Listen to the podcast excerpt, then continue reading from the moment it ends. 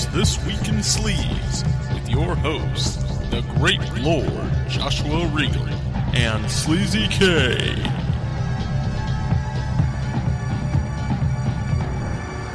This podcast has been rated Category 3. No one under 18 may be permitted. Let's talk some fucking director who refused to give Category 3 a rest. His name is Cash Chin of the Eternal Evil of Asia and Sex and Chopsticks fame, and uh, he gives us, in the case of this movie, a horny underdog, a horny underdog who battles back with a date rape drug. Uh, and that comes in the form of not the date rape drug, but the whole the whole story scenario comes in the form of the movie Naked Poison from 2000. Also in the second half from Matrix Productions and director Batman Hung, we get a shot-on-video softcore porn, porn rendition of Christopher Nolan's Memento. And the question right off the bat: so she doesn't remember who she has had sex with, so she so she has to tattoo or write that down, that info on her body this is going to be good or very bad. And I've seen that movie and I don't remember, so I'm like anxious. Well, once we get to it, like to, to find out what was it, or is it just like it's not really like Memento? A little bit is, but not really. I think it also plays in chronolo- chronological order, so they don't uh, adhere to Memento's uh, gimmick of uh, playing it, uh, uh, playing the events in in backwards. Not uh, backwards as in yes, but last scene comes first. And I, I'm not this Church of Nolan devotee necessarily, but I do like the initial films. And Memento, I saw it on DVD. Yes, DVD. Uh, like two two or three years ago. Still a neat little film. I like it quite a bit, but I'm not like raving about it and like over the moon. It's just like yeah, neat. It's pretty neat still.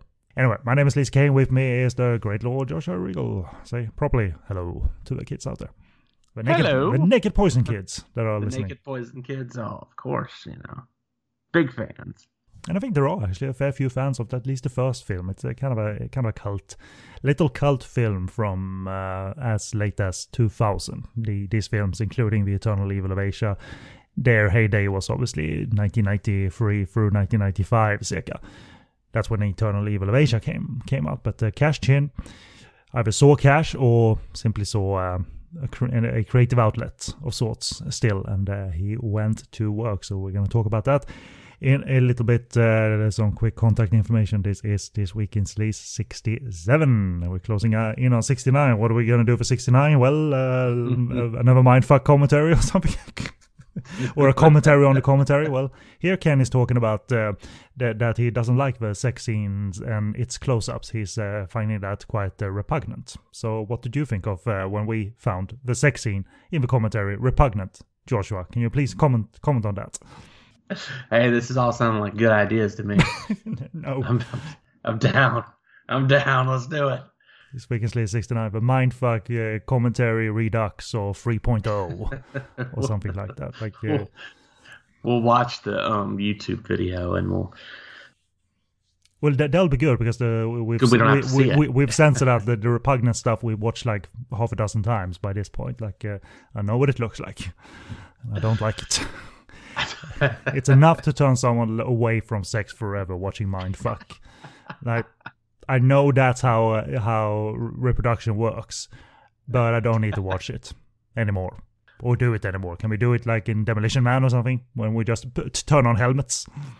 I don't remember if in Demolition Man if uh, reproduction rates were forced to like slow down because the future was so rampantly going bad in that regard. So they they arranged for when. Do you even remember remember Demolition Man? You know when when when Sylvester Stallone wakes up and he has uh, obviously his uh, man out of time and he has a sex scene with uh, Sandra Bullock and they they sit at uh, different sides. Uh, uh, in the room, and they both have not virtual reality helmets. I think helmets with uh, cords attached to it, and that would give pleasure of some sort. We had the shells. That was- it was the shells, right? They used shells, and then he doesn't know how the- to use the shells, like Rob Schneider giving Stallone shit. And by the way, that is a good movie. Hell yeah, it is. And I always love it because uh, Wesley Snipes uh, modeled his haircut after Rutger Hauer, circa, circa Blade Runner. Remember, he had, he had- he had blonde hair in that one, and he, he modeled that after Rutger Hauer in Blade Runner. It's like respect. What a duo. Uh, but um, anyway, some quick contact information. We're, it's 67. We're coming up on 69. We'll figure out something. And uh, find the back catalog of uh, This Week in Sleaze on podcastonfire.com or wherever you find podcasts. Uh, look up either the Podcast on Fire network uh, feed with all the shows, including Podcast on Fire and so forth, or This Week in Sleaze has its own uh, feed. But I think most people are getting their their uh, podcasts uh, through the main feed and uh, they pick and choose what they want to listen to. If you listen to This Week in Sleaze, thank you very much. Hope you enjoy it. And uh, we are gonna continue um, talking these movies for as long as we feel that there is a category free scene to explore. And believe me, there is. There still is. We still have some things to unearth. And in this case, it's uh, Cash Chin, Naked Poison, he's still at it, and then Naked Poison 2, riff, rip, rip off softcore version of Memento. You obviously have to do it, even if uh, the movies are total garbage, but uh, we have to do it. Hope you enjoy. Continue listening, and uh, we're here to uh, we're here to entertain you and ourselves. But uh, that's the contact information from my side. Uh, we're gonna link to it, but you want to give a mention um, of your YouTube doc channel because you you you're not a you're not a YouTube documentarian that cranks these out like uh, uh, every month or something like that because you put more thought into it and time into it. Plus, you're a family man, so you can't sit there and edit like uh, ten hours a day. But uh, it's still an active channel. And what is it called? It's called Weird Cinema, and uh, I'm still working away on the uh, Bruce Exploitation episode. Coming soonish. Right now, I'm kind of like absorbed with this uh, arcade that I'm building, but once I'm finished with that, then it'll be back to trying to get this uh, this episode finished. Are there um, notable like um, Bruce Lee games in the MAME world type of things that I'm not thinking of? I mean, there there is a Bruce Lee sort of uh, platform, but I don't think that had its origins in the arcade. But uh, but yeah, there, there are Jackie Chan like uh, arcade games, uh, like like Fists of Fire or Fight with Fire or something like that. A little bit Mortal Kombat ish, but. Uh, Yeah, and it's like every other character in it is just Jackie in a different uniform from different movies. Jackie And versus Jackie. and a bunch of random people, not like you know, Hong Kong other stars or anything like that. No Sammo Hung or anything like that. But uh, that would be great. I mean, uh, there- are not a whole lot of them out there. There's certainly like Fist of the North Star fighting games, of course, so, because Mhm. that, that has a little Bruce Lee connection, obviously. That kind of thing, you know? so uh, there, there, there's a connection here and there: anime world, arcade world, Hong Kong cinema world, and uh, all of that. But okay, it's it's weird cinema. Check it out. Um, and check out uh, Josh's uh, uh, docs on IFD, on uh, Hong Kong stunt persons, and uh, some other uh, docs in between. Some Japanese uh, documentaries of uh, filthy, filthy films from Japan as well. That's on there.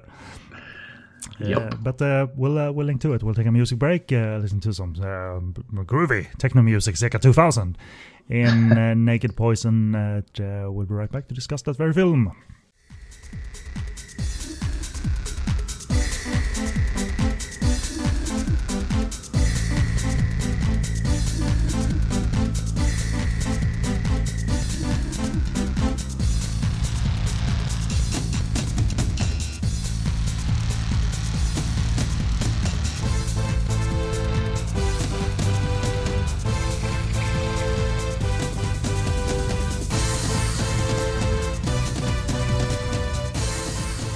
Welcome back. In the first uh, movie of this episode is Naked Poison One. Uh, They're they're unrelated, by the way. It's uh, it's just in name only. They share a cast member, but not the director. But uh, here's uh, the first one from 2000 and plot from Letterboxd.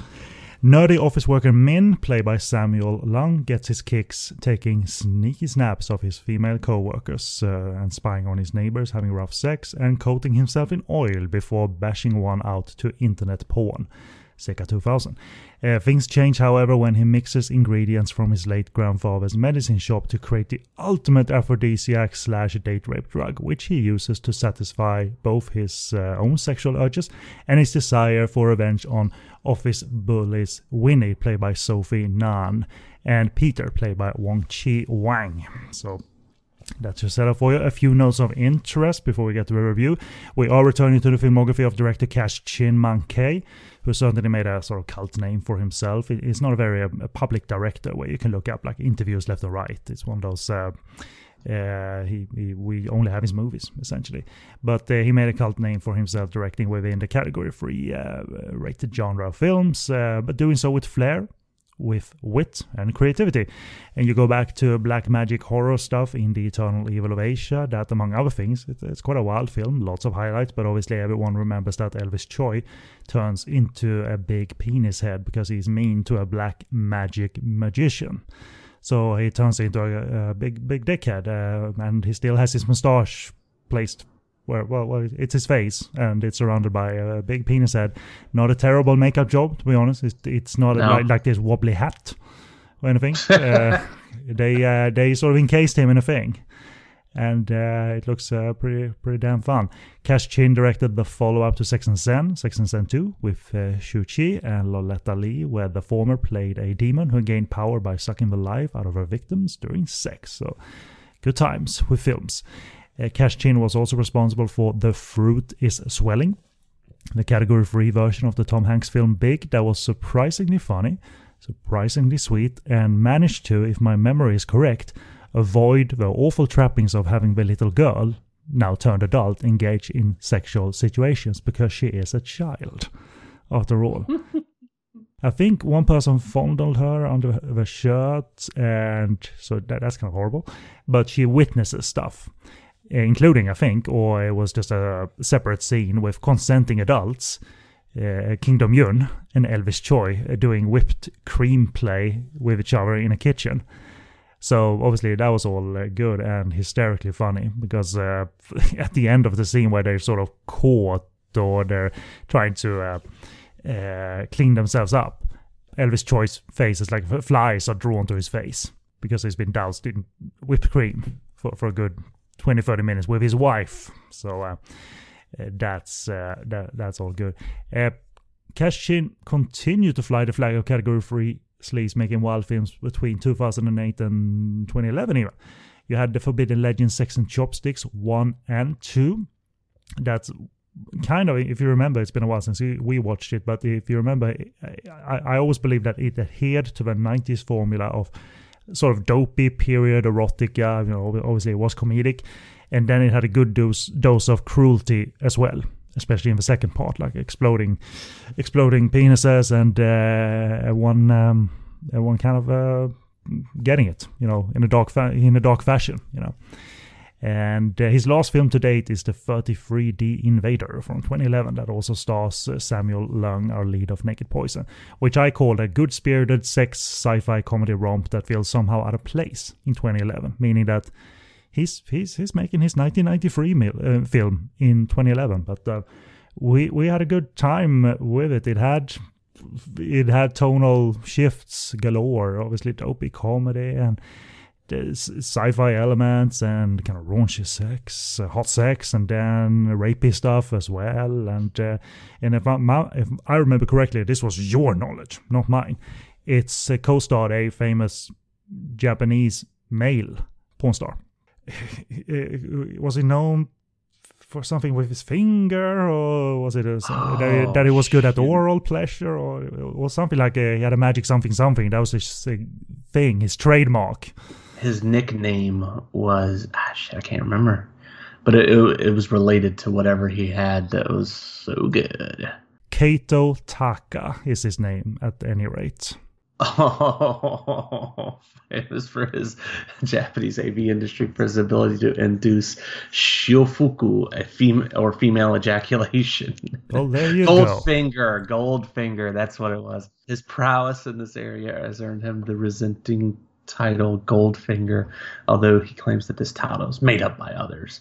I- I'm sure he was very happy because uh, that, that got him a trademark in the biz, you know. and it got him into a Hong Kong film, the 33D Yeah. Invader. And it wasn't, obviously, it wasn't the first time uh, mo- mo- mostly female uh, Japanese AV stars made it into Hong Kong films back in the day. And uh, even in the 33D Invader, obviously, the, they had willing participants, professional participants. Uh, uh, there. And if they weren't shooting sync sound anyway, then then then it was all good. Ro- tricks stars, for instance, a, a Japanese uh, actress, whether AV or not, but she she certainly um, she did do nudity. I'd like to a little update here. In May of 2012, Kato Taka's Goldfinger app for iPhone was launched in the App Store. What's the what does that do? I have no idea. Wait, let me see if I can see. M- maybe you get helpful pointers, tips for X amount of yen. He reveals his secrets. oh my gosh. There's an app for that. It's something that most of us have heard. Uh. Wait, if you asked in the past, is there an app to practice my fingering skills against the best? You were disappointed to find out that there's no such app until now. Kato Taka's Goldfinger app is launched in the Japanese App Store. Holy mackerel. Wonder if it's still there. I, I'm, I'm, I need to check it for research. you might have to use a VPN to get in the Japanese App Store. Uh, we'll uh, we'll we'll uh, we'll check in on that. We'll crack that app store open and uh, find found a ten find a ten year old app because we need it. Damn it! All right, even though Naked Poison Two isn't a sequel and Cash Chin did not direct it, it's uh, connective uh, tissue, uh, the connective tissue between the films here is actress Sophie Nan. Uh, across a filmography of 52 films, it certainly uh, leans more towards adult roles than most of her films, but uh, she's done some minor appearances in mainstream work, like the hostess melodrama Girls Without Tomorrow from 1992. It, it's a, it's not a category free film, but it, it, it's a hope it's a hostess melodrama, so some tragic things uh, happen, and uh, that's the kind of trope from the early 90s. Uh, Maggie Cheung appeared in a couple of these, so they were mainstream films. Uh, Sophie appears in the 1994 TV rendition of The Legend of the Condor Heroes as White Camel Mountain Girl, and she's also in Beauty and the Breast from 2002. yes. That's not a, a, a typo in my document. The Beauty and the Breast from 2002, alongside Francis mm, Michelle Reis, and uh, it was written by Wong Jing. So that's entirely plausible that a movie like that exists. Therefore, uh, but judging by titles and production years, she mostly production years. She mostly kept busy in the struggling Hong Kong cinema of late 90s, early 2000s, uh, appearing in Naked Poison, the 2002 sequel that was shot on video. She did further DTV entries, direct to video, and shot on video uh, entries like Crime of a Beast 2, Seductive Love, uh, Danny Lee is in that, and also Erotic Agent, The Peepers Story 1 and 2. And of course, Charlie Cho is in both films. So Of course. And uh, th- there's a good chance many of these don't exist with English subtitles. A few of them do. Obviously, Naked Poison 2 has. Uh, but if uh, the Peepers story 1 and 2 has uh, such, then maybe we'll look that up in the future. And Sophie also uh, appeared in 2003's Quest of the Sex Rumble in the Women's Empire. Great titles, but you know, Hong Kong cinema, it, w- it wasn't at its strongest uh, making category 3 movies at that point, but they sure could crank out a title or two. Naked Poison um, co-star, the second leading lady, is Gwenny Tam, an actress and model who appeared in a handful of Hong Kong films, such as Yes to You, Yes to Me, Yesterday. I, I'm sure we haven't spoken of it, but essentially that is it's a very good movie, but it's uh, see it as a Hong Kong version of the television series The Wonder Years. It's uh, it's that vibe, uh, and it's a it's a very sweet movie. They made free, but uh, it's a very sweet movie. So she's in that. She's in the uh, the the modern uh, ghost film Hello, Who Is It, starring uh, Lau Ching-wan, and that was back in the 90s. And Gwenny made a total of 10 films, with the last two being uh, coming out in 2001, Shadow Mask and Concrete War, both for producer and director Philip Ko Fei. And Shadow Mask stars Fan Siu-wong of Story of Ricky fame, as, and is apparently also known as Black Mask Free. So who knows? Maybe it has some elements of Black Mask esque type of situations, but um, I gather you shouldn't expect too much uh, if you do find it. Uh, uh, she has a few Hollywood acting roles, uh, Gwenny Tam, uh, outside of her Hong Kong work, including an uncredited appearance in the 2015 Bruce Willis movie Vice. Uh, she's also in a film called Miami Love Affair, which was a Burt Reynolds film, and a couple of short films, including one in post production at the time of recording. Call, um, it's uh, going to be called Cognition, so that's coming out. But but do follow her Facebook page because uh, Gwenny she looks great still, and she posts uh, lovely photos of her life and work, and um, she she she doesn't post like extensive content, but it's not like this boring uh, photo album necessarily either. So uh, she, it looks like she's enjoying her life and it seems very genuine. So uh, I would recommend a follow of Gwenny Tam's um, Facebook page. And finally, our lead, Samuel Leung, is a solid actor, having made an impression early on in his career in the acclaimed youth prison drama Lost Boys in Wonderland, directed by Samson Chiu, who made the mentioned Yes to You, Yes to Me yesterday that Gwenny Tam appeared in. Uh, Samuel has been I guess, assigned or even gladly went into character roles subsequently. Uh, and he's in a ton, ton of low budget films where he's a tried punk, but he can also play a creep uh, with a villainous factor attached to him. And you can see him in movies like Once Upon a Time in Triad Society 1 and 2. Uh, he's in the nasty true crime film that we talked about many years ago, Human Pork Chop that was uh, based on the Hello Kitty murder that uh, saw the head of a prostitute stuffed in a Hello Kitty doll, and um, uh, that was what they found. And, and, I believe the gang that held her hostage over a debt of debt of merely a few thousand dollars. Uh, otherwise dismembered her and boiled her remains. But what they did find was the head stuffed in a Hello Kitty doll. And that was the film that had a parallel production covering the same crime, starring Michael Wong, called "There Is a Secret in My Soup." And uh, that, that, that was decidedly worse. Uh, Human Pork Chop is a nasty piece of work, good, and but a nasty piece of work. Uh, Samuel also appeared in the uh, for Cash Chin in the Sex and Chopsticks films, as well as 33D Invader, where his character gets transformed, I don't remember, for, for whatever reason, into a mix of man and plant. And his uh, penis was cactus shaped and was turned into a knot at one point, or tied into a knot at one point. So, yeah, 2011, category 3 films.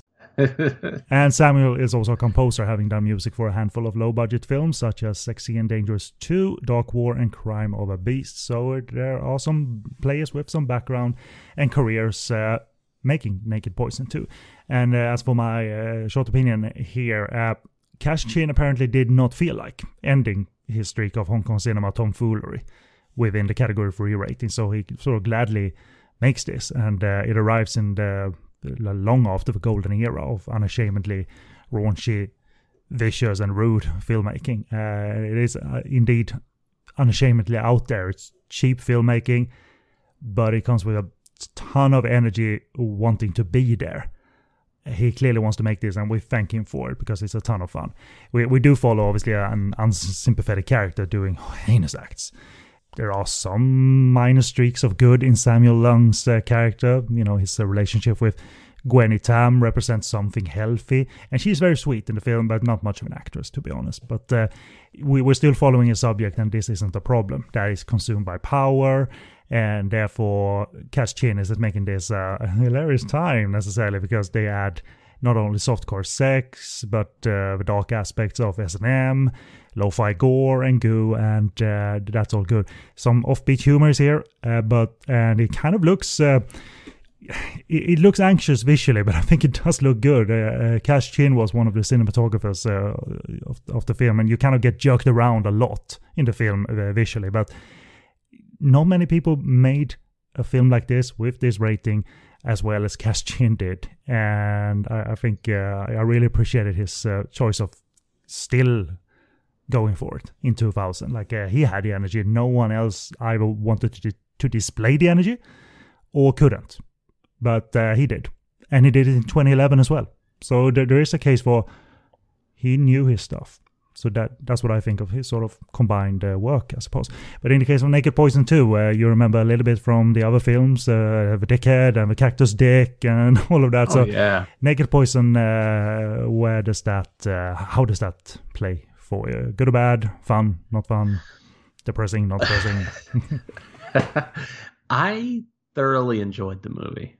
I thought it was a really solid thriller you know it's not a fun little watch but uh, it's kind of interesting to watch this character go from uh, he's never what i'd call likable but like he's kind of a sad character at the beginning i think largely know. berated by everyone. Yeah berated by everybody and you know masturbating using poisons and whatnot you know and uh you know obviously this is a sick guy. Then when we see the depths of his depravity it's it's not a sudden change it's a very subtle change like just you know little bits at a piece you know little bits at a time. He just slowly becomes the villain of our story, you know. And I, I like that. I like a lot of this, you know. This is a very broad thing, and maybe it's a short answer to a long question. But looking at what you remember from watching Cash Chin's films, like little images that you have from them, and uh, a general feeling of well, they're all kind of likable. Can, can you sense he's a director that um, that believes in that, that, believes in making these films? It's not a, a job necessarily. He kind of wants to put his all all into making these crude and rude and uh, and uh, even upsetting films. Like uh, like essentially, the, the, are we dealing with a director who likes what he's doing? You think? I I think so. I think he likes pushing buttons and going in places that other people wouldn't. You know, I, I don't think I'm not gonna say sit here and say he's like some auteur or anything like that, but uh, he definitely knows what he's doing. You know, as it goes along, and he's I think he's a little gleeful at times. He's like a little boy with uh, some drawing a very you know dark painting. Yeah, it certainly shows up in his cinematography because he's um, he's um, close and personal with uh, a lot of things uh, here. A very experimental uh, visual style, not the most refined style, but we'll uh, we'll get to that, I suppose. But but I do enjoy that it uh, looks and feels different, of course. Uh, it comes from a period where Hong Kong cinema got progressively cheaper as the industry industry dropped to its knees due to piracy. So no wonder shot on video become a, became a thing. although this is film though, so that, that is the difference. Uh, and it's a Wonder Free Films. Cash Chin was a cinematographer on here. He's the co cameraman on, on this. So he's uh, shooting bums and porn on tiny PC monitors and sweaty boards and showering boards. And again, signal, signaling he's making what he's making and kind of proud of it as well. So, but but he's not necessarily focusing on the the female boards, you know, the sexy female boards. He's focusing on his main character who's in Samuel Leung's character, who's in a kind of Anthony Wong do not give a any fucks mode. If, yeah. it's, if it's pornography, I get it's pornography. I do because that's money. That that's valid work. So uh, yeah, because he has that look about, about him that, that he, he can be tried punk f- fine, you know. So it, it looks a little uh, nerdy for that, but uh, playing the berated underdog is not an ill fit, I would say. Mm-hmm. And considering that he uh, obviously runs around with, uh, that he's all oiled up and runs around with this huge fake hard on. Like, uh, like a like amidst his uh, his grandparents in that uh, little herbal shop that they have, you know, uh, uh, it's, it's, and they, they beat the they beat the like the hard on as well. Like they take that away, they smack it.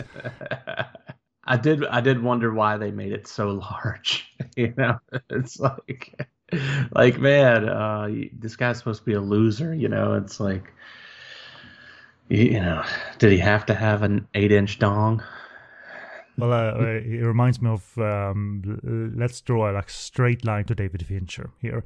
I remember mm-hmm. that he mm-hmm. told uh, a story on the audio commentary when they when they uh, do the autopsy on the man who uh, uh, the murderer force feeds uh, spaghetti, you know, the big fat man, and they yeah. do an autopsy, and they obviously built a fake, uh, uh a fake big fat body. And uh, Fincher said, "Well, it, like, like it, it's they obviously modeled it after the man, so at the very least, after having having gone through that modeling uh, process and ma- making that fake version of him, at least give him a big cock." I guess so. Like if and if he's doing this movie, making himself look like such a piece of crap, at least we can do is give him a big wang. But but it's not a movie, right? About uh, it, like a desperate need for us to sympathize with the character. It's that kind of story. Well, uh, let's see how what dark buttons it can push because he, he's um, he's not a good man, and he's not subtle about the bad man he is, considering he has his uh, little uh, little camera with him out and about, uh, taking uh, cheeky snaps of panties and and breasts and and I don't know. I I like Samuel's commitment to this, uh, and it's very good. He like tick, they like click down, click mm-hmm. down, uh, getting the, getting these perfect like in focus shots as well. So um, I know it's it's actually impressive. Like there's the scene later with uh, Gwenny where he's taking like there's uh, like a, two milliseconds that he could have got this perfect shot of her panties when she uh you know, closes her legs, and our boy, you know, he got it. Maybe he's the equivalent of you know how, how the kids of today they're so fast with their phones. Like uh, they'll do a Snapchat in five seconds, and then the phone goes down into the pocket again. That's like a thirty-minute exercise for me if I even do that, right? so, so maybe this is the equivalent, like early two thousands. Like he's the kind of youth that uh, goes about his uh, awful business very quick. It was a very popular thing. I remember back in the day. Like you know, you'd hear about these things of like you know, um, upskirt photographers and stuff, especially like in Asia and Japan and stuff like that. I guess it's probably still a thing. I don't know, but um, I heard Chin Siu Ho, the actor from Mr. Vampire, got arrested for doing that very thing. Wow. Yeah. So so he uh, but he wasn't thoroughly cancelled because he was not a big actor really ever, but. Uh, uh, he always got, uh, you know, it, was a few years before the likes of Rigor Mortis came out. You know, he, he's in Rigor Mortis playing himself essentially. I'm not asking for realism, but but there's a whole lot of doubts here. The, the science of naked poison, I, I I'd say is dubious at best. And I never really understood the following. If, I don't know if you got this. Was his uh, grandfather like uh, uh, extracting snake serum from the snakes in his shop? And, uh, uh, and but regardless, whatever it was, like I, I don't know, but I have a feeling that you can't just drop a few drops of poison and serum and have your arm completely transform into this green, almost mutated like thing in seconds.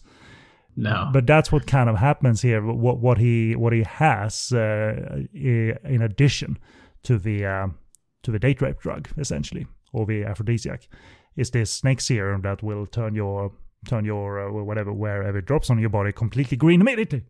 I mean, I'm, I'm not asking for realism. It's fun, but uh, that's uh, something you have to that yeah that logic you have to set aside because that's not realistic in in the slightest. There's a whole sequence where you know characters go to the doctor, you know, after the this, uh, and it's probably further better. They don't sit there and try to like explain the logic for a lot of this stuff to you. It just kind of like you know it makes sense to us, so we'll just go with it. And if the audience, you know, that we'll show them enough crazy shit, they won't question it, you know. But like they go to the doctor and and and, and by the way, these are the characters Winnie and Peter, and Dave. by this point have been giving given enough doses of the uh, of the aphrodisiac slash uh, date rape drug that they are they they are hooked on it. They are kind of drug addicts uh, by by this point, and they they vary in energy levels, and they they have dark circles around their eyes and things like that. So uh, it's not just the uh, the the effect on the skin that I'm talking about. He has a couple of uh, different ways he uses his. Well, he has multiple drugs too, you know, and, and, you know the first time he uses it, who, which character does he use it on? The the date rape drug. It's on it's the like girl the na- house, like, like right? the neighbor, right? They they own the house, her and her. Um, crazy uh, boyfriend. Yeah, exactly. Who who smacks the main character's penis? Yeah. Um. She. So she, he had the yeah, of course. Uh. He he had snuck it into her little thing, but like he sleeps with her, and then she forgets everything in the morning.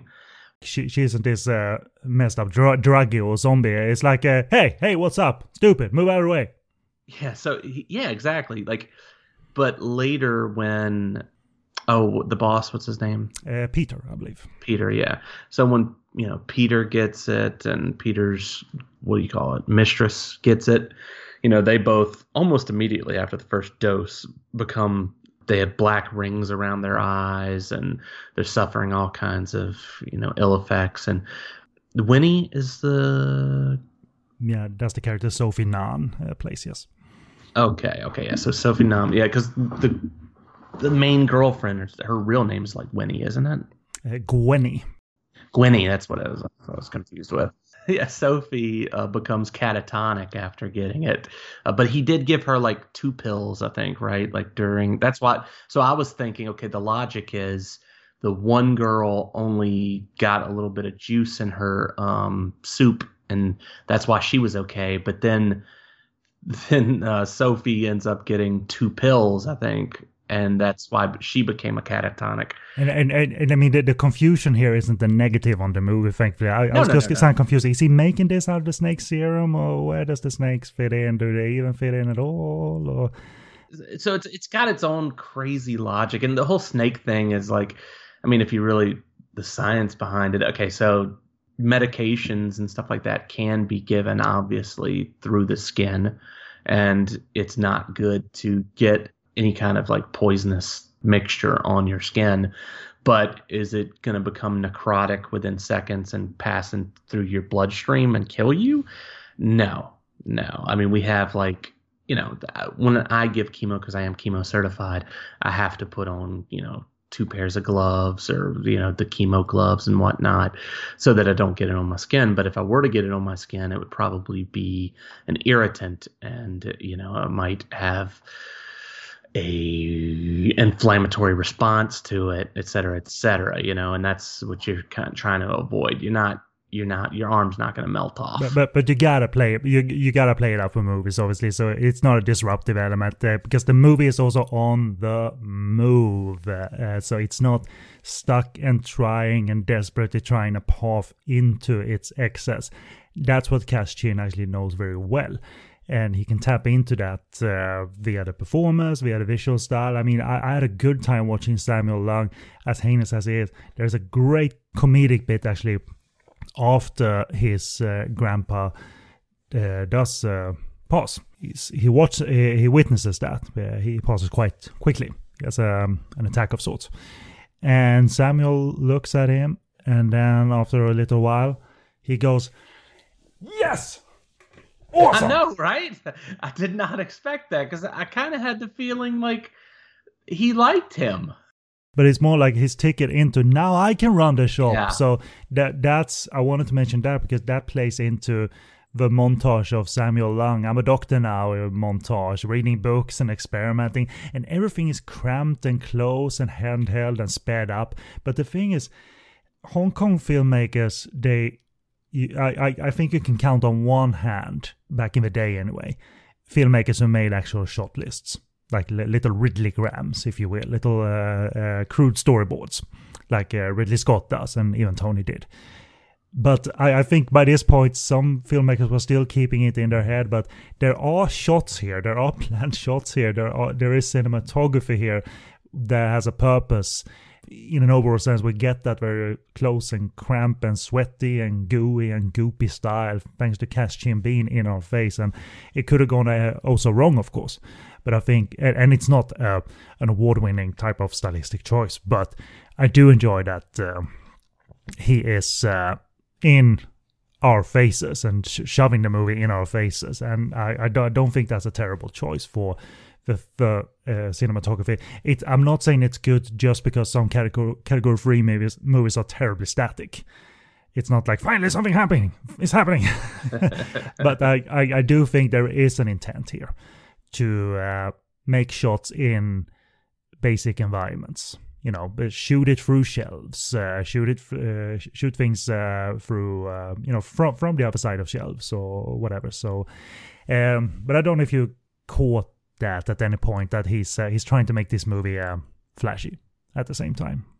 Absolutely. I mean, the showdown near the end with uh, uh, the, you know, just typical uh, Category 3 blue bedroom. You know I'm talking about? Whenever there's yeah, there's like this whole sequence with our main character having to kind of face the police and whatnot. Not trying to spoil anything, but there is a showdown at the end of the movie, and uh, yeah, it's very much typical of the genre, but at the same time, uh, a very welcome bit of style and flair.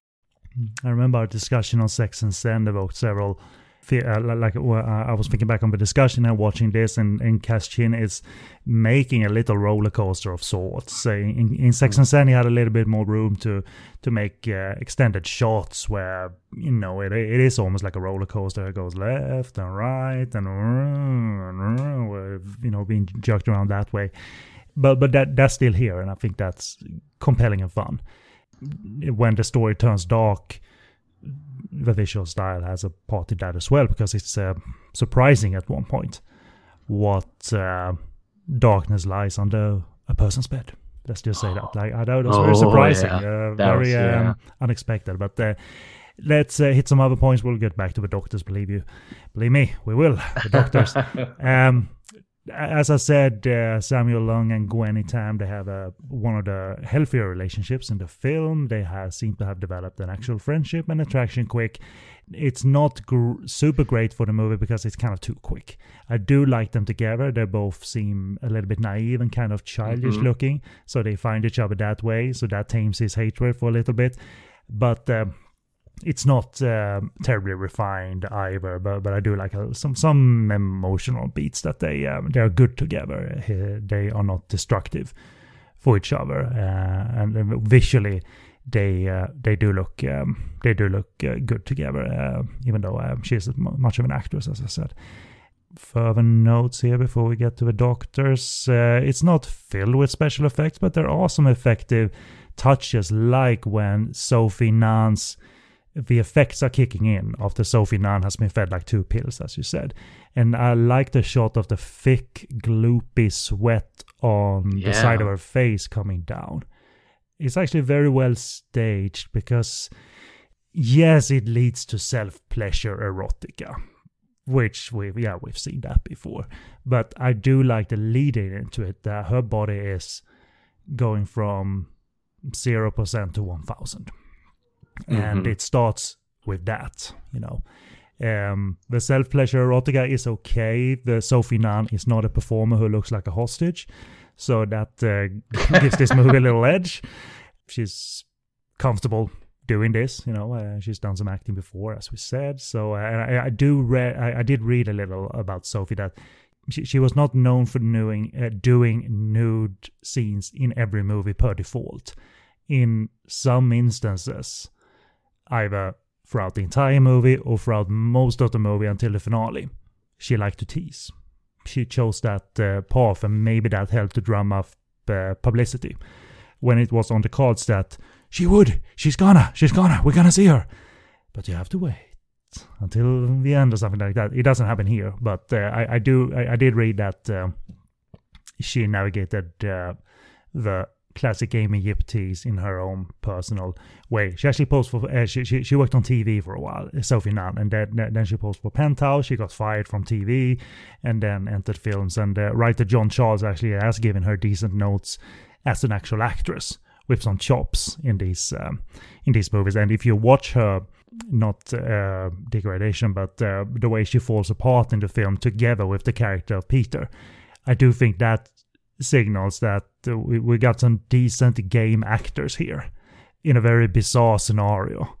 Uh, Kind of giving it their all to a decent enough level, I think. Acting as complete druggies, but it's through snake poison or snake serum. I, I like, like it's this bizarre lead into extreme effects very quickly that I do like, and that spills over the actors as well that they become this like give me more give me more. Oh please uh, uh, please boss please boss you you can have more money. Uh, yes uh, you know uh, i i do sense a even that character the the character peter who looks just like the typical loudmouth rapey triad office boss here gets to fall apart as well.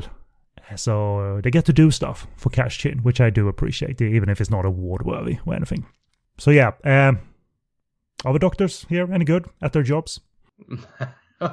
well, I mean, they probably they must work in a field that I'm unaware of. You know, usually Because Peter and Winnie are in a state when they do bring uh, Winnie into the hospital, and uh, these are young doctors. They look very young.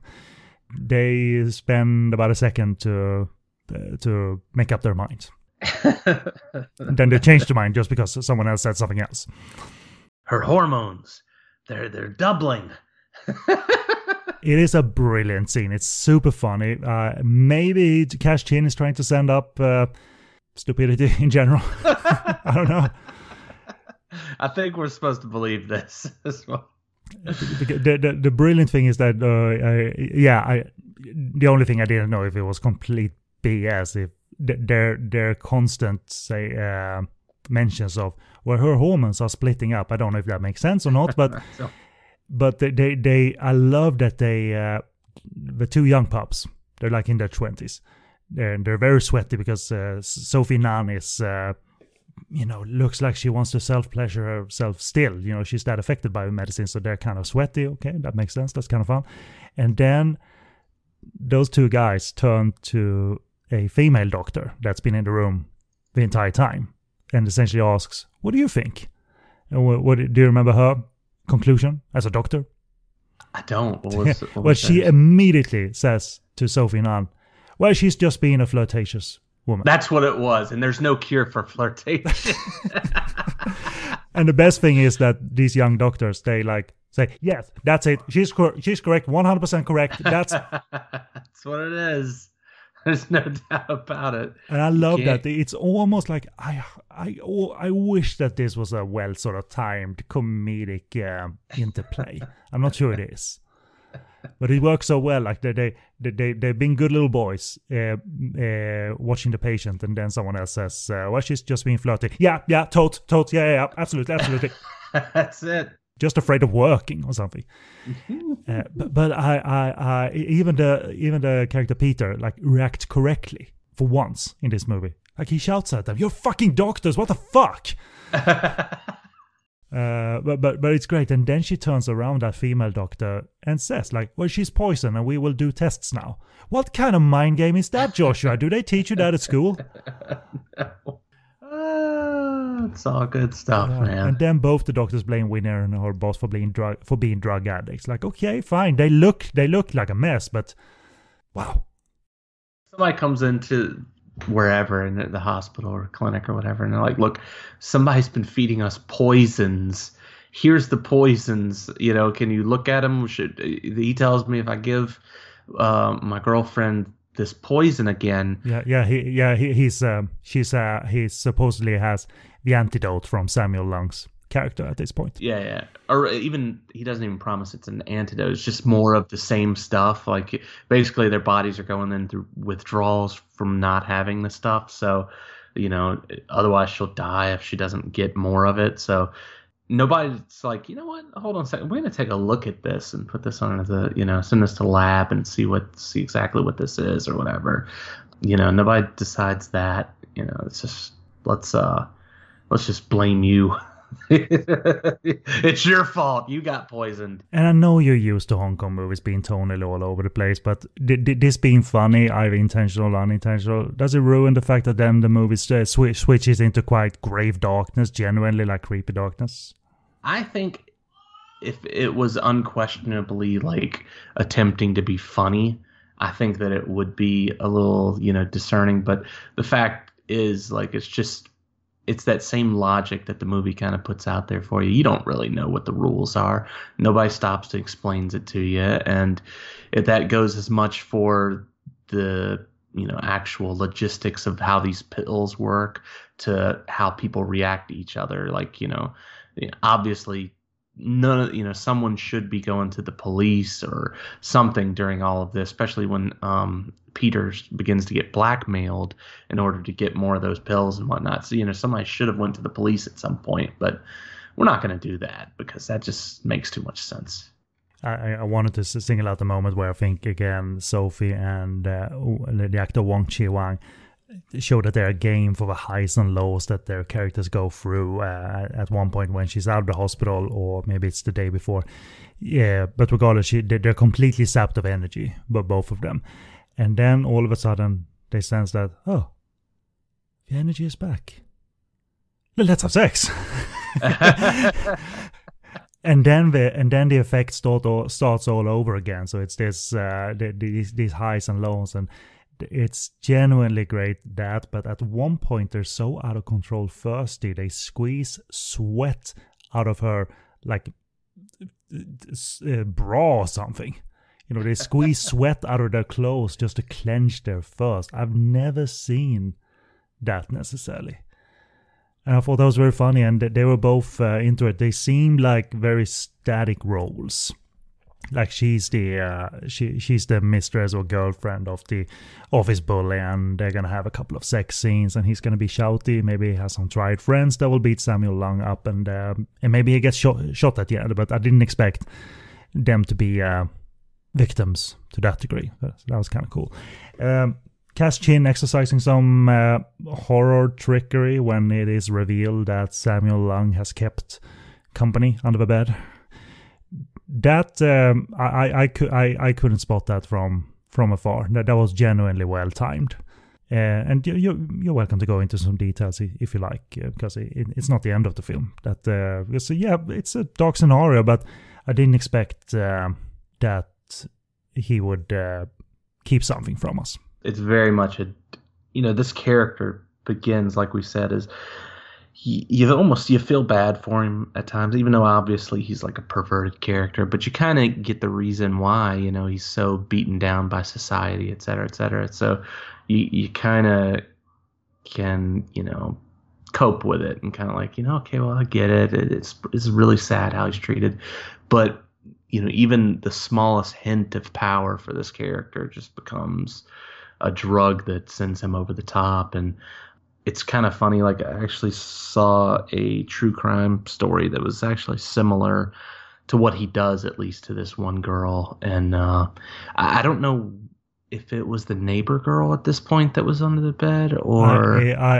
I understood that it was. She's a little bit worse for wear, so uh, yeah, it's hard to tell. Yeah. She's got a lot of dark ring around her eyes and makeup and whatnot.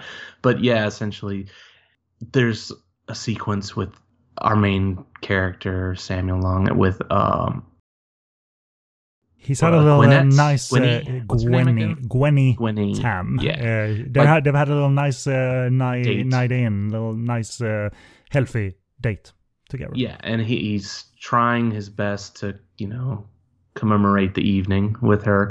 But uh, she's not interested because she doesn't want to just, you know, have sex in the middle of his living room. She's like, why don't we go to a bedroom? You know, let's find something a little quiet, more quiet. You know, your grandmother was just here a few minutes ago. What if she walks in on us? Uh, but he, he's, you know, obviously hiding something. No, no, no. I have snakes and um, spiders in my room. You, you can't go in there. And uh, well, what about this room? Oh no, I don't want to go in there. And she's like, well, you know, you just go take a cold shower, and we'll we'll you know be we'll get together tomorrow. Uh, I think she even promises him to meet at her place or something. So you know, she leaves, and our character's got his eight inch hard on in his pants, and he he he exits the room, goes into his bedroom, and you think, okay, well, he's probably just gonna like take out some poison and rub it on himself and you know have a wank or whatever. But he, he sits on the bed and there's this great shot over the shoulder. He sits on the bed and then he just kind of taps on the side of his bed next to him, and then out from underneath the bed comes this drug addicted, you know, zombie woman with a chain around her neck, tied to the bed and uh, she's there strictly for him. And uh, there's also you know, the lights kind of flicker and fade on as he essentially rapes this woman, and you know we see another dead woman in the corner, which I have no idea which character that was, but. Uh, and, and, by this point, spiders also swarming, uh, uh, swarming that uh, corpse as well. The great thing here is that as in your face as Cash Chin has been, this moment is quiet and surprising and not startling. It doesn't have like a boom or like a jolt or anything because, as you said, it's just that tap, tap. Mm-hmm. And you go, oh no. You kind of go that way, you know. You know, they're at the beginning, not the very beginning, but near the beginning, when the unc with the grandfather is still alive and the grandmother, there's a sequence where she, I think the grandmother, or maybe it's the grandfather, pulls out oh yeah, it was grandfather. He pulled out the book that had these news articles in it that unfortunately are not translated. But they, they seem to suggest that uh, Min has uh, Samuel Leung character has had a history of um, yeah. bad, bad, behavior.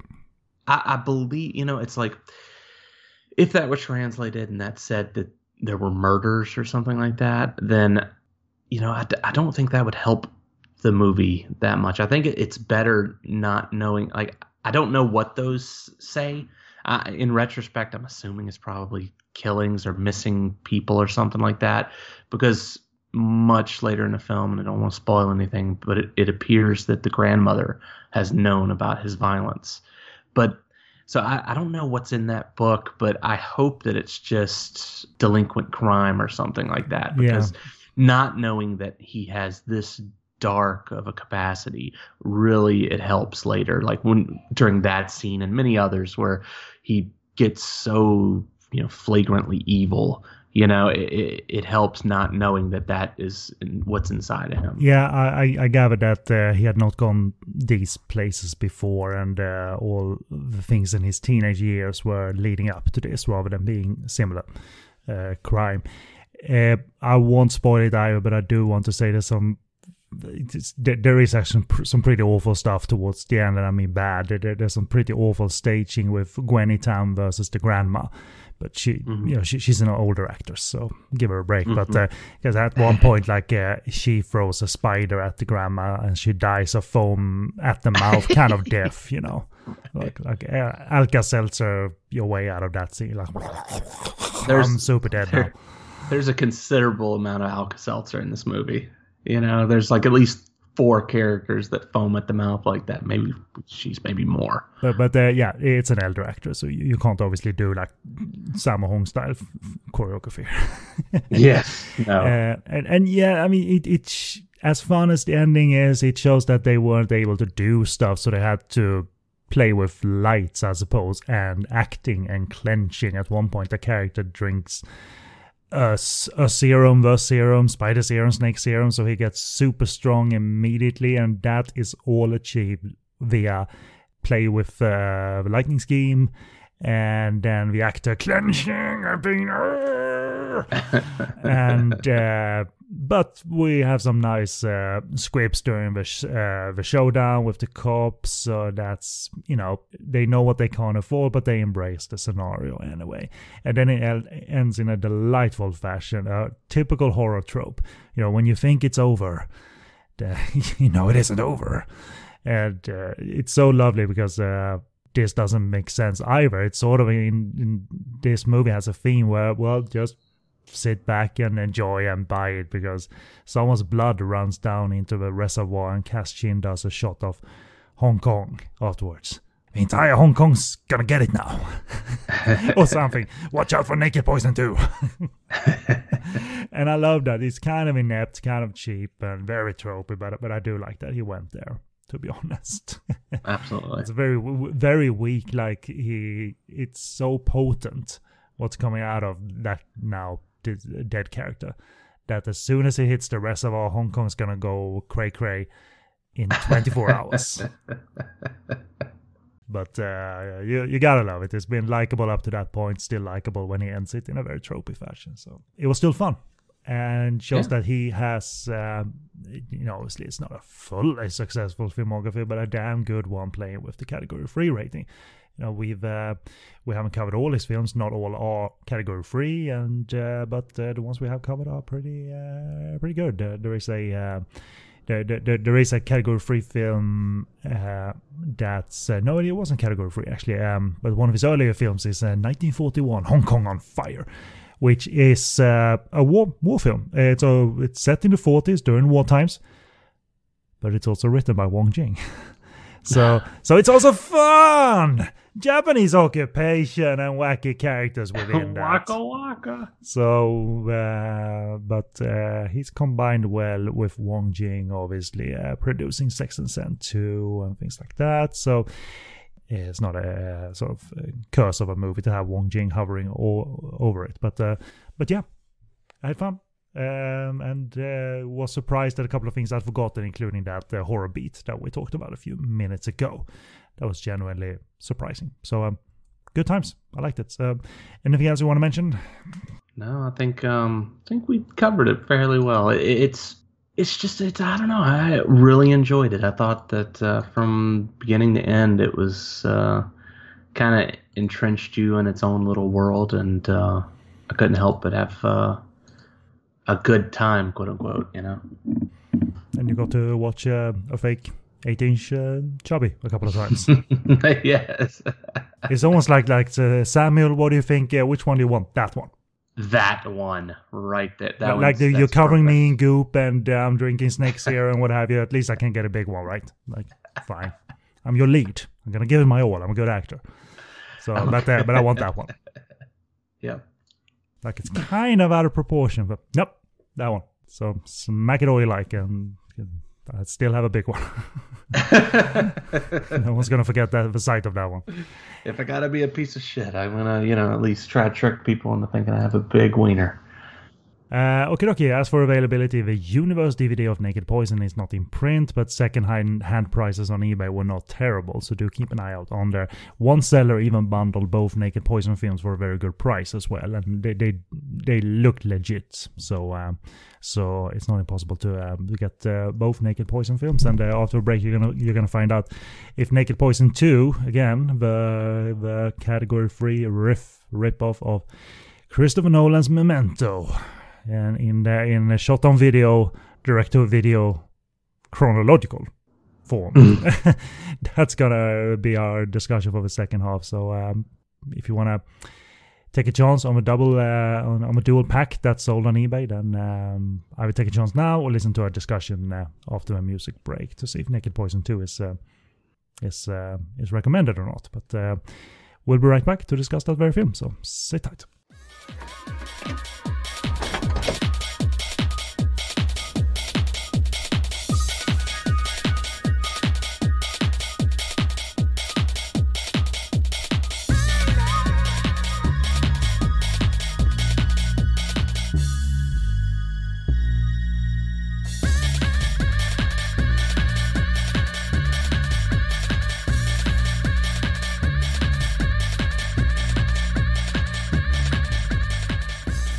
And welcome back. First, it was Naked Poison 1. Now there's Naked Poison 2 from 2002. Uh, we set it up as the category three version of Memento. Christopher Nolan's Memento. That's kind of been lost in the shuffle. I think uh, p- people worship uh, at the ch- in the Church of Nolan, and they really seem to attach to the big movies, the big concept movies, not this small concept movie. Um, out of the two or three Nolan films I've seen, I think Memento is pretty much my favorite. I liked Insomnia quite a bit, so um, I've been a fan of that period a lot more. Uh, but I'm sure you you're a little bit more of a devotee, but you maybe you don't go out to the premiere IMAX screenings of Nolan's latest, anything like that. Right. No, I, I am a fan though. Uh, it's kind of like a controversial thing. It seems like these days to be a fan of Christopher Nolan. Uh, so many people basically shit on his movies, but uh, be a fan. Who cares? Yeah, uh, yeah, that's exactly right. So, yeah, I, I like uh, Nolan's films, and you know, it really it kind of hurts me as a fan to see him topped in such a you know dominating fashion as the film we're going to discuss today by Batman. by Batman. And we'll get to Batman. We, we we we teased it at the top of the show that this movie is directed by Batman. We're gonna get to Batman. Okay, get to Batman. All right. Uh, but uh, for, but first, plot from the Hong Kong digital review of the film Naked Poison 2 that is unable to retain memories for more than 15 minutes at a time. Anne, played by Sophie Ngan, who, who actually had a supporting role in Naked Poison 1, she and her sort of slimy boyfriend, they got hooked on the juice that uh, guy in Naked Poison 1 uh, supplied to them, but uh, she, she, wasn't the lead actress, but uh, she was in it. But she can only retain her memories for 15 minutes at a time, and she resor- resorts to taking Polaroids of seemingly insignificant places and writing messages on her body with a magic marker. Sometime earlier, Anne's lover, Kent, played by Matthew M, was garroted before her eyes while a second assailant brained her with a bottle. It was this combination of traumas that put Anne in her present state, leaving homicide cop Nam, played by Mark Cheng of Raped by an Angel fame, without a witness unless he can figure out a way to jar those dormant memories. To that end, he takes Anne on a guided tour of her past, paying a call to the woman's lesbian boss, uh, the character of Cherry Wong, who had uh, taken Anne to a tomboy bar and tried to seduce her. Uh, thanks to this meeting, Anne recalls Kent telling her that he would soon have enough money to finally buy her a three carat diamond ring she longed for. However, he refused to divulge uh, just how he would acquire such a hefty sum. Following another injury induced blackout, Anne finds herself at the scene of a second homicide and is threatened by a woman with a with a box cutting knife, who claims uh, that she owes her 500,000 Hong Kong dollars.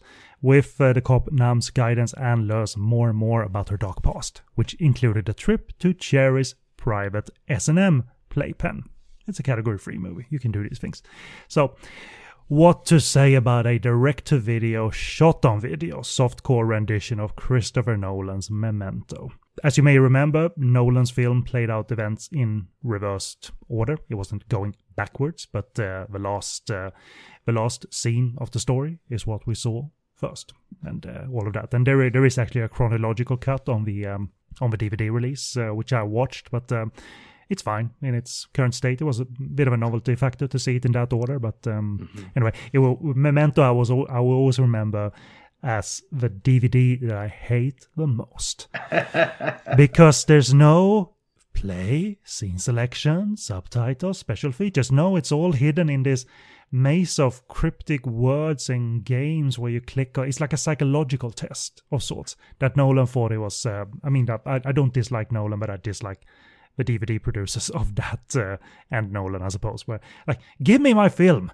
I want to see the film. I don't need to. Sub- I don't need to like look at a walkthrough on the internet to find out how I play the DVD film.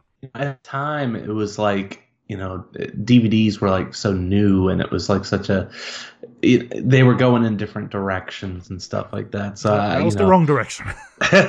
they they were going for an artistic direction, you know, like uh, where you know we're going to be as innovative as this film, and uh, you know I'm sure that probably uh, Nolan may have been involved with those decisions too. The film isn't cryptic. The DVD is cryptic. You know, the film is like, yeah, I get it, I get it, cool. But you know, I remember that film and then Fight Club were like two of the ones that I remember people just talking about. Oh my god, you know this DVD medium, it's amazing. But, Look what but, they. But Fight Club was still like you knew where you were going. They they labeled the options a little bit quirky, like I am Jack's scene selection, for instance. Right. right? So they didn't they didn't hide it. You you found your stuff on the Memento DVD. Who knows what kind of stuff you'll find? Like you're clicking something might happen or not. You did it wrongly, so you're probably booted to the beginning of the thing. Like, no. I definitely had to uh, Google and find out like uh, where a lot of things were, especially the. Uh, I can't even remember how you get into the reverse order uh, thing, but I remember it was. I had to look tricky, that up right? because I wanted to see it. I had to look it up, and it wasn't easy. It wasn't no, easy. It was like hit left off of the thing, and then like you hit this series. Oh, you had to basically do the Konami code, if if memory serves me, to get the thing to the work. It's like up, down, down, left, right. Yeah, it's crazy. But uh, yeah, Memento was released in 2000 to acclaim, and uh, rightly so. I think it's a good film still. And uh, producers and the makers are always out there looking to cash in on a hot thing plus, por- plus porn. That's a hot thing. so let's merge the two. And that was the production company Matrix Productions' way of uh, proceeding and uh, going into Naked Poison 2. They produced most of their films from the year 2000 and onwards, so that's timely considering the impact of the Matrix films. Uh, but apparently, the company had been around since 1991. They produced one film, then they uh, were dormant, and then Neo arrived, and they were off to the races, uh, producing low budget and erotic films, including There Is a Secret in My Soup, starring Michael Wong. We've seen that, the, the Hello Kitty murder, with the head uh, stuffed in the Hello Kitty doll.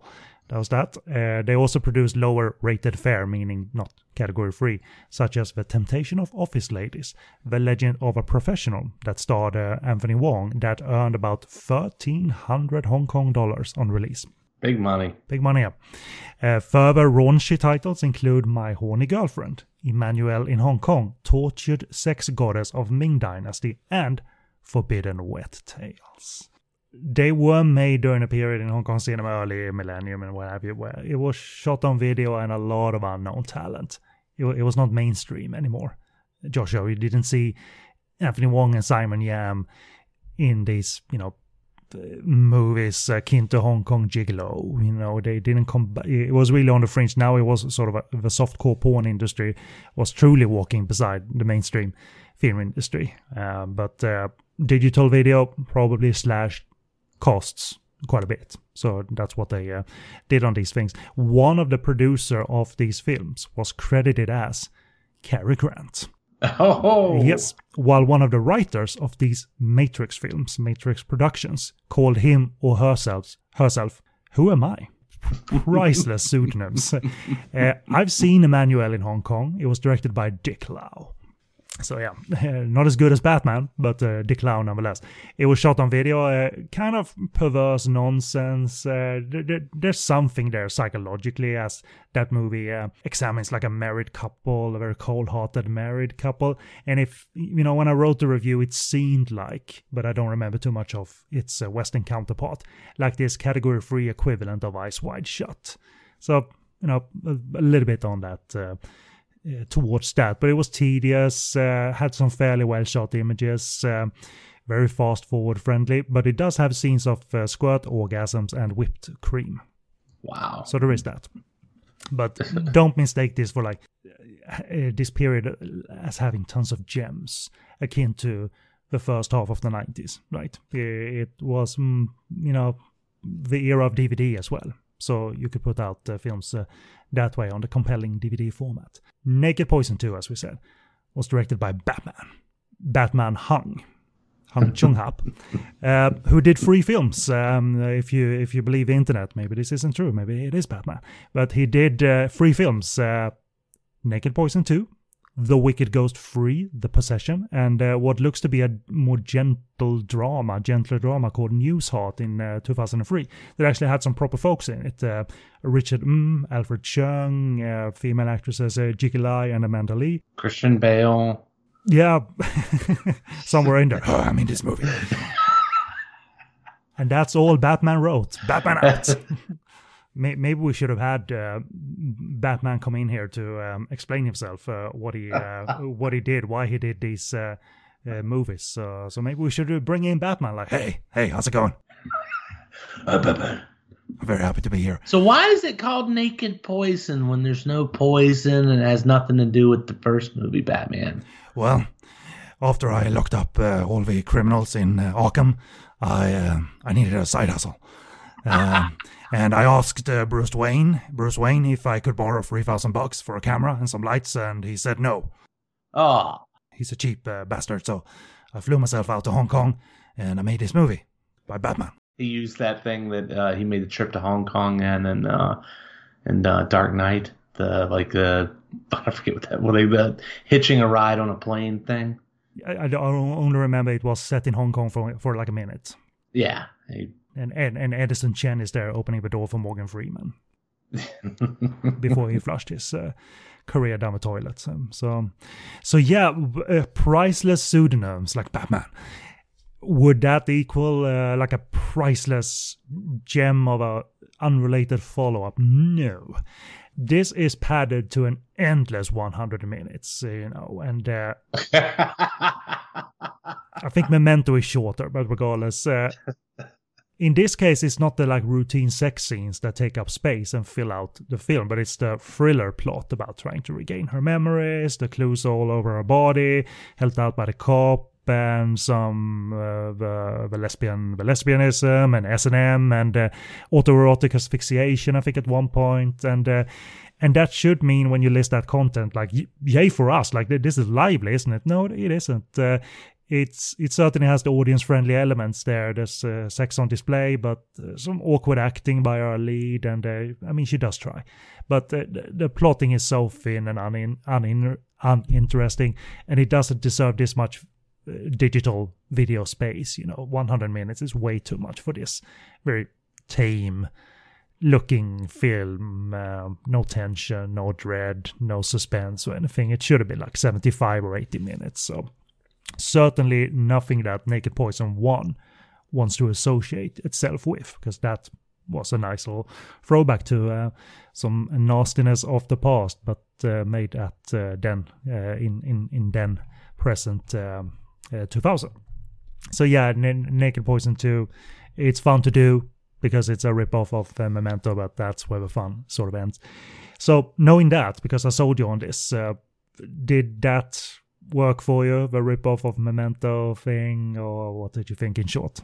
Man, not much works in this movie. it's like it's pretty bad. It's pretty bad movie. Yeah, I mean, uh, the, the little I remember from Memento, they, they do tick that off, but they don't constantly refer to it. I might rem- misremembering Memento. Didn't he both make notes and uh, made permanent tattoos. yeah, tattoos. Yeah. So like the movie, like in a comparison to Memento, it steals a lot. Like it steals.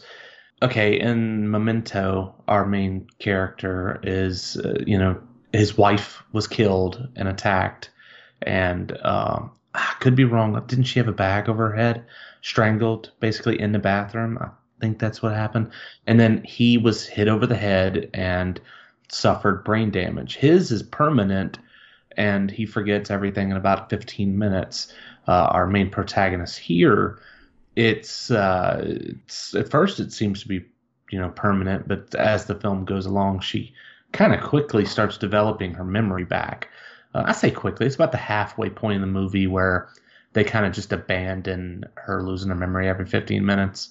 I'll give them props that they didn't like just forget about it, that they actually explained and said that, oh, you know, she's, you know, having her memory jogged and now she remembers this, now she remembers that. But that's kind of like what made Memento so, you know, special is the fact that the character forgets their memory. They forget, you know, and that allows you to do the device of telling your story backwards, which this film does not do. And that's kind of what makes it unique and special. This film is just the plain Jane. Okay, well, they forget their memory all the time. They were attacked. Their uh, spouse was killed in the bathroom. They got hit over the head. Uh, now she doesn't do tattoos. Um, I don't know how uh, Hong Kong is and how China looks down, looks at uh, tattoos and whatnot. I know in Japan it would be, you know, you're not exactly going to be tattooing yourself all over like uh, uh, Guy Ritchie. That's who, not Guy Ritchie. Who played Memento? The guy. Guy Pearce. Guy Pearce, different guy. But yeah, like Guy Pearce did, you know, doing the tattoos and whatnot. It's a little more socially accepted here. So I don't know if that's the reason the character writes on herself with a marker. The, the, the, the funny thing is during the uh, opening credits, that's sort of uh, out of focus, uh, not uh, out of inadequacy, but uh, it's intentional. I, I, I almost thought that she was sitting in a tattoo studio getting Mhm. her tattoos done, but uh, as a gratuitous shower scene shows us later, it's all uh, writing, of course. So a little, Right. soap uh, will take care of that. it it doesn't really work. Good- I mean, if you sit there and just do marker on your skin, you know, you know that you're going to be taking showers. You know, She doesn't do a whole lot of um, uh, notes on her though. It, it looks like her, her body's pretty pretty sparse in terms of notes. Yeah, no, she has like three. She's got one like, and they're all. She writes them on her arms and stuff like that, and then proceeds to wear like the skimpiest outfits that she can. Guy Pearce wore a suit throughout Memento. You know, his arms were pretty much covered up throughout the majority of the film because he had tattoos all up and down his body that people wouldn't question him about it. And she's over here in this movie sitting there writing with marker on her hand, uh, Cherry, she's an evil woman. And then Cherry, like later, is like, "What's on your hand? Oh my God, what the fuck? You think I'm an evil? wo-" You know, like the long sleeve. I need to remember long sleeve. oh, let me write that on the other arm. Long sleeves from now on. but, but but you're right. They didn't go all the way and told this in uh, reverse uh, order, which I think is fine. You you don't need to go, uh, you know, 100% memento on us. Uh, if you're gonna steal like to these levels, you might as well though. I think you know, or, or at least do something neat and make your film as original as you, you're. It's like stealing from the super original movie, and you're like, oh yeah, yeah, let's steal everything from the super original movie except all the original stuff. let's let's get the kind of like you know thing, you know, basic shit. You know, like oh, you know, they shot it in a house. Let's do let's do a movie in a house. no, no, not even black and white or um, Yeah. mid, uh, you know, scene transition moments like in Memento. There, there, there, there are key scenes where Guy Pearce is on the phone. yeah Uh, it's shot in black and white, and uh, we realize what those scenes mean uh, later in the film. But the, I, I think this movie does focus on applying and achieving a technical quality of sorts, which I think is all they had in them, to be honest, because at points it's not a bad looking film, despite being shot on video. There Yeah. are stylish shots here, there are um, an active there, there is an active camera here even during the fake humping. It's not inspired staging in terms of uh, sex scenes. They're pretty damn weak. But at least there are elements present. Uh, for instance in the sex scenes there are lights and there, there are candles. Uh, it's it isn't like vanilla colored walls with nothing on them type of sex scenes like you would have eight years earlier or anything. Yeah. So at least uh, Batman is working with his cinematographer to shoot something artistic. I see art in my head. So he needs to be uh, active on on in the visuals uh, and active in the dialogue scenes, but as active as the camera is and as uh, somewhat slick the visuals are at points, the shot on video look isn't very complimentary and uh, the, the, the, dialogue scenes and uh, how the plot develops, it's very at best, but there's not a whole lot of bests here. You know, basic. And uh, he he he the, the director Batman is uh, I I need to say it like that. Um, yeah. he is at least focused on doing the murder mystery. Problem is that he does that for 100 minutes, as we said, and he's not very skilled at uh, crafting that tension, crafting that danger or that dread. Not that I expected to, but it really is. It's cheap TV level in feel, even if the visuals are pretty good at times. the cheap digital video look of it doesn't help. It- you know, it- when digital video started to become the norm, and like, it's kind of like those. What is it? The second and third uh, Star Wars uh, prequel or whatever. You know, you it just has that too real look to it. You know. That uh, that now people you know figured out oh you know let me put this filter on things or whatever to kind of get rid of that sheen. And so this film really struggles with that. So anything they try to dress it up as much as they can at times with lighting and whatnot, but uh, it's still just it's a struggle the whole way through to like have anything worthwhile to look at essentially. And it feels also like, uh, speaking of visuals, uh, believe it or not, in a category three movie, there are visuals to discuss sometimes, but it really seems like uh, Batman is really trigger happy with video effects and dissolves into flashbacks and whooshy sounds to spice up the frame. And it really comes off as uh, this school project where they found the effects at the editing bay. You know what I mean? Like, uh, let's uh, dissolve dissolve it into uh, so everyone turns black and then they turn white as we turn is as we come into the flashbacks. It really is like the school level types of visuals, which is a shame because sometimes the frame is kind of nicely lit and composed, uh, but but it's still category three soap opera stuff. It's for adults, yeah, but it's uh, there- there's nothing riveting here to make it edgy. Uh, Where this, you know, th- th- this uh, sort of a this leads to murder and the memory loss is there and the mem- memory is coming back in fragments and uh, there, there, there's nothing there to really make you sit up. It really there really isn't. And more you you sit up more like like uh, where's the remote and are we at 100 yet no we're not well let's let's let's be devoted and sit here and maybe find some delight in some uh, complete copies of scenes from Memento, and we don't get that because Mark Cheng isn't shady like uh, Joe Pantoliano in Memento. Yeah. But Joe is his own. He, he's a special performer. He's a terrific actor. But you know, sort of when he comes in, like, "Yeah, what's up? Hey, recognize me?" Like Mark is, you know, Mark is more like um, a part OCD cop, uh, very available cop um, whenever he's needed. So, but but there really isn't anything for him to to chew on here. And to be honest, Joshua, I, I think you can spot amidst all the actors here, he is the grand veteran. Yeah. Do you think he elevates anything he's uh, given here as the as the investigative homicide cop? He's perfectly fine in the role. He- I don't know if he's able to elevate because you'd have to really come out of the murky waters to do that. But I think he, he does great. You know, he always does. He's, you know, great actor. He's been around, obviously. Uh, You know, Yeah. he, he isn't uh, just in the shady, um, uh, in the category three shade, if you will. Obviously, he's uh, Yeah. worked with uh, Tsui Hark, Peking Opera Blues. Uh, around this time, maybe, uh, maybe he had already, but certainly it was close to the making of Election 2. uh, Johnnie To's movie, where he appears um, one or two or three, four years down the road. He appears in War, uh, very unexpected for most of us to see him in uh, Rogue Assassin, aka War, with Statham and Jet Li. So, but I agree, Mark is Mark is dependable.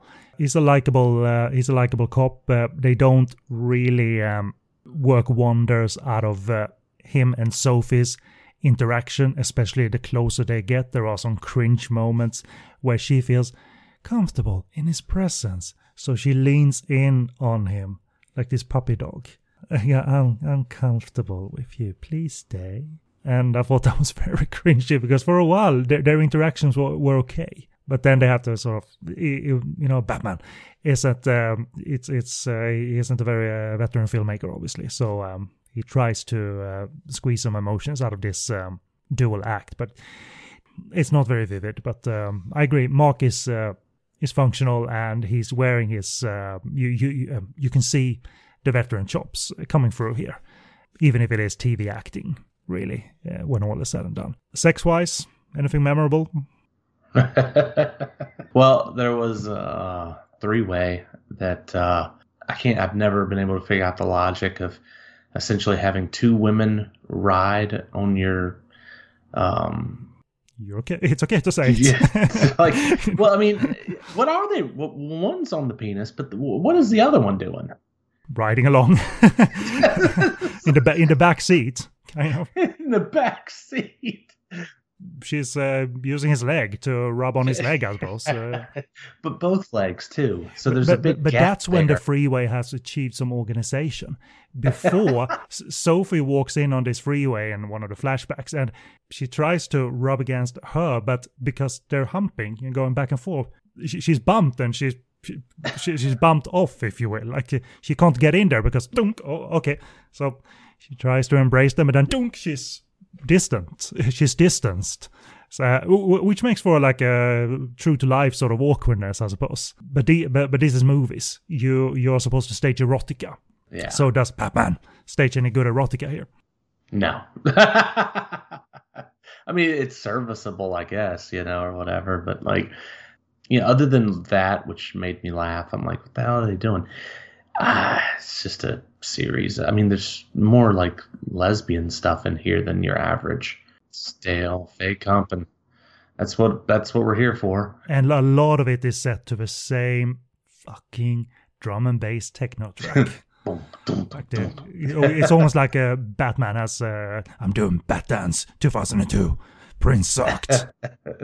this is when Bruce went through his like you know his Bru- rave Bruce, phase. who's Bruce? who's Bruce? I don't know that Bruce. Bruce is an asshole. you wouldn't give me three thousand dollars for a camera. but, but I hate the track because it's it's like it's drum and bass to boot, which is fine if it's well produced, but it's like dig dig dig dig dig dig, and then a vo- and a, a sort of choral voice like ah dig dig dig dig dig dig dig. It uh, would have helped if Batman performed that. and uh, it's it's set to it's constantly repeated throughout the film. That track is very it's very dated. I don't think it was very good to circa 2002 either. And the staging of the sex scenes kind of become when you can't find anything like sort of steamy and hot about them, you look for flaws and you look for things to laugh at. And I laughed at uh, one thing in particular. In at least two or three of the sex scenes, the the the lovers, the entangled lovers, have surrounded themselves in a very small circle of lit candles. And I was looking at that, not constructive, dangerous, dangerous, like you're making love in a very small circle of candles. When you're into each other and you're making love, you move about the place, you travel the room. You don't constrict yourself to one circle. Batman thought it, but Batman might have thought it looked romantic, but it gets to a point where the murder mystery is so boring and tame and limp and soft that you're sort of like, that looks dangerous. Why are they uh, surrounded by light, candlelights? And also at one point, uh, what is the the orb called where with uh, with uh, uh, light uh, lightning in them when, when you touch the glass bowl or orb? that uh, those colored uh, lights or lightning uh, bolts react to your touch. What is that called? Tesla something. And, and they, they make love, and she puts her hand on that. They touch that to make sure that that reacts to the lovemaking. And that also looks pretty damn dumb. Plasma globe? Yeah, so, something like that. So he's trying, Batman. He's trying, but uh, there's a technical quality that I would have liked to be translated into good sex scenes, but we we don't get that, and uh, they feel more. Uh, they're, they're, not terribly extensive, but uh, it really feels uh, like uh, just bad fake humping and. Uh, Sophie, bless her heart, she's a very pretty woman. She's well endowed. Mm-hmm. not naturally well endowed, but still well endowed. and we we at least get that. But um, I, I, think actor Matthew mm, was pretty satisfied after doing this movie. He gets a lot of sex scenes. That guy, Kent. You know, all the flashbacks, at least five or six of them. I know, and it's like uh, she sleeps with him like I don't even know how many times throughout the course of this movie. Well, they're about to be engaged. That was the point. Well, I mean, still, do we have to have to watch them have sex like six times during the course of the film? Not really.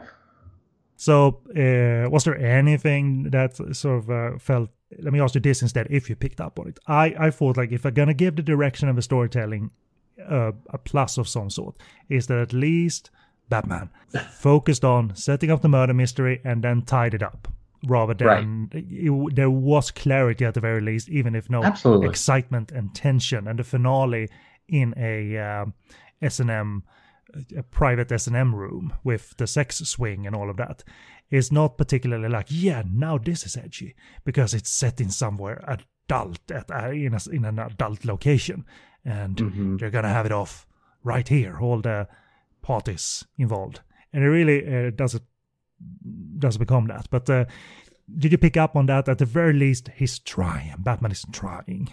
Absolutely. I mean, compared to like a lot of uh, a lot of giallos and stuff like that, I would say that this is on par, if not better than a lot of them in terms of its the plot making sense. You know what I'm saying?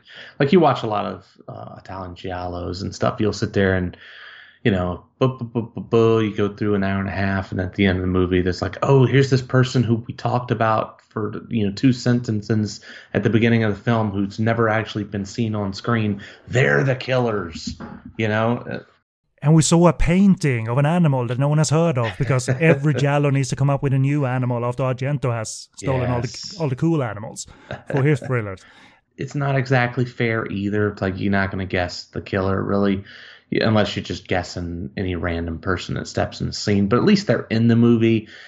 I guessed wrong, which is a plus for the film as well. Like I bet that person did it because it really seems like the for, for a movie that's presumably made very quickly, that seems like the most convenient solution. Boom, that's the person. Nope. I thought they were going to rip off um, Memento a lot more, and I thought that you know it was going to be the person who is closest to Sophie, like you know. So I was like, that's going to be Mark Chang. You know what I'm saying? I'm spoiler alert for Memento and uh, for Naked Poison. Well, well, well, don't spoil Memento though for for kind people. We we can spoil Naked Poison too, but uh... okay, I won't spoil spoil the 22 year old movie or whatever. but the ironic thing is, I when I rewatched Memento three four years ago, literally I had forgotten most of the details. I remember the final twist, what what sort of ah okay, but just a, a fragment of it. L- literally, like I didn't remember how we came to that point at the beginning eh, or at the end.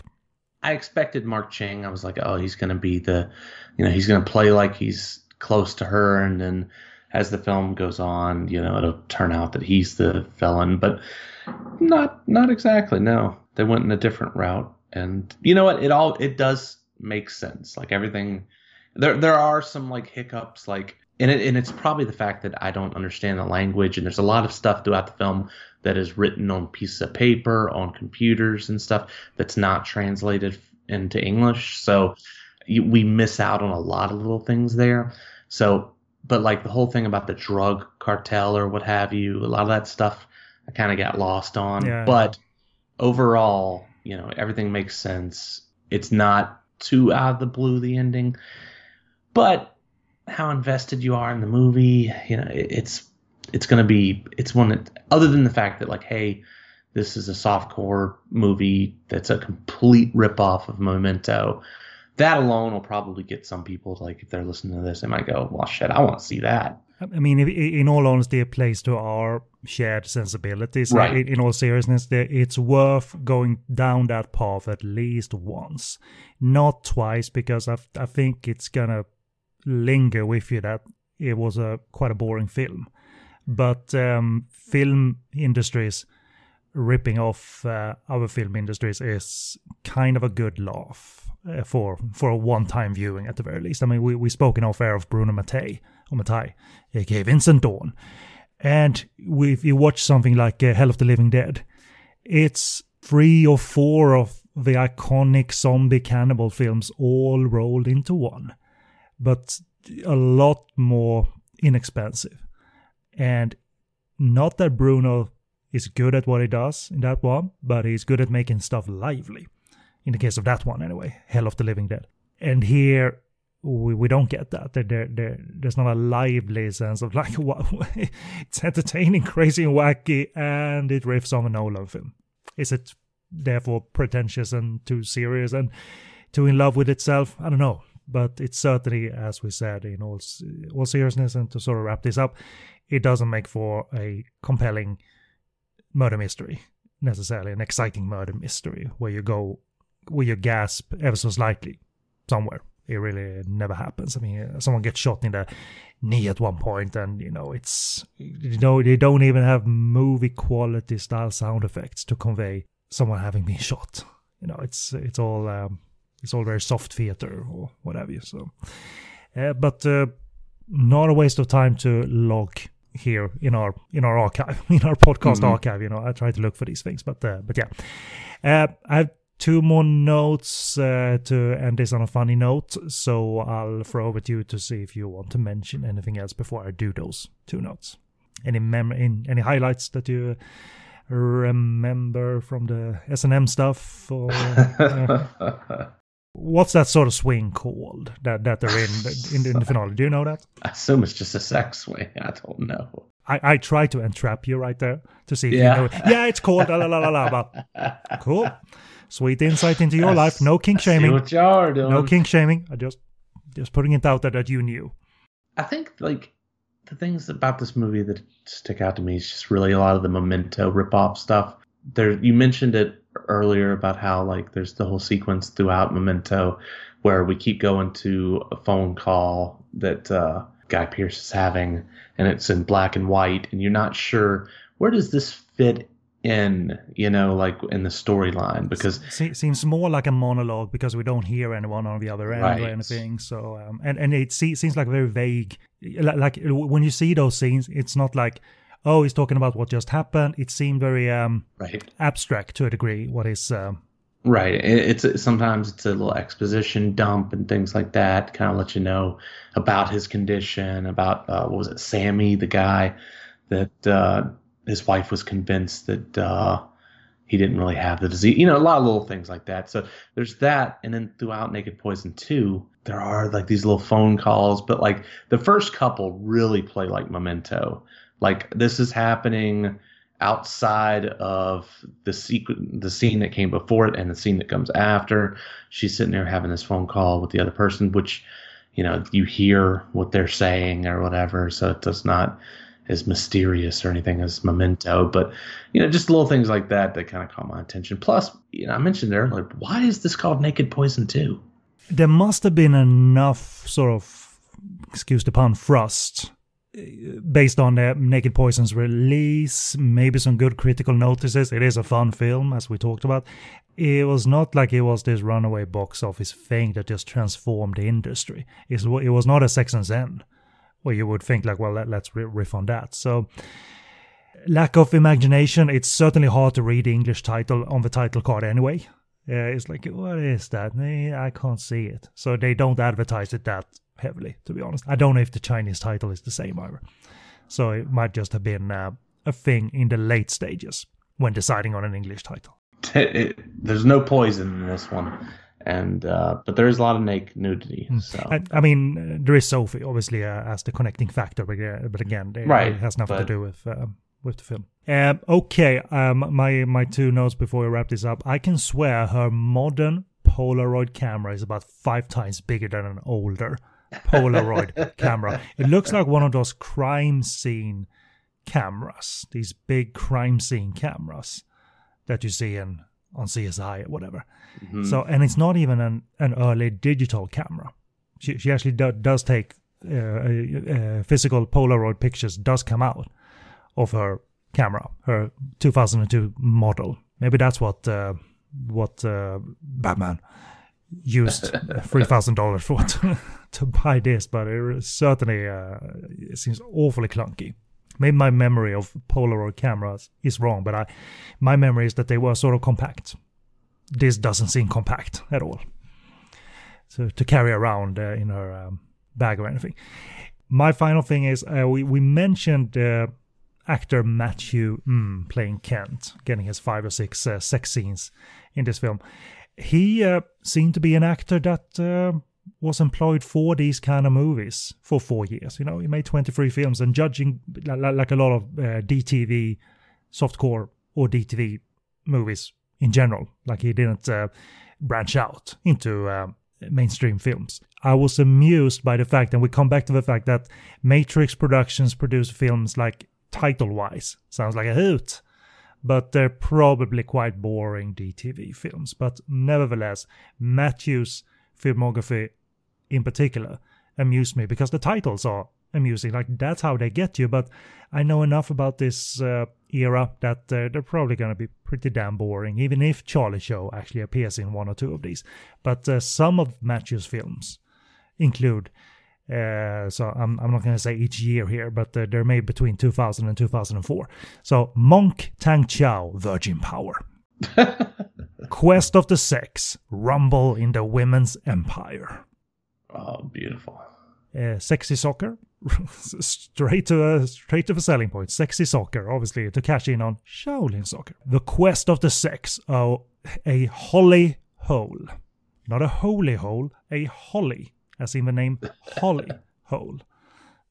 Uh, secret photo album, changing my lovely partner. Crazy scum colon adult movies like like their sub uh, titles uh, Yeah. to, to the film. Uh, the Beast of Tutor. Okay, there we go again. He was in Tortured Sex Goddess of Ming Goddess of Ming Dynasty, and uh, Poor Ghost, and finally Miss 38F, Miss 38F. Okay. playing manager. I'll I'll uh, I'll assure you, Joshua, unless I found find something that like has the rep of like it's shot on video, but it's super good and uh, super creative. I don't think we're gonna go down the early 2000s DTV route.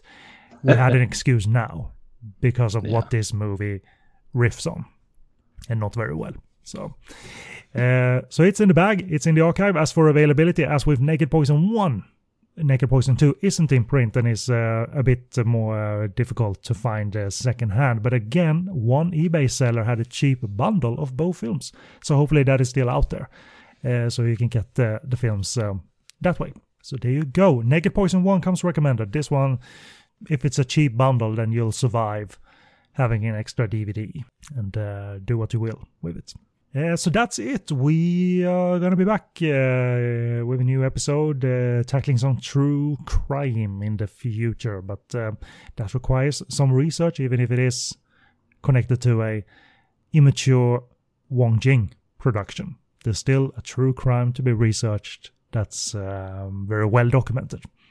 Uh, so we're going to do that next episode. But uh, in the meantime, for all your podcast on Fire Network needs, including the back catalog of This Week in Sleaze, been running for many years and still running. And as I always say, I'm very grateful for you for still being on board, for understanding how I approach these shows, the sort of angle that if, if if there is an angle, sometimes you can pick randomly, but sometimes there is an angle, like in this case.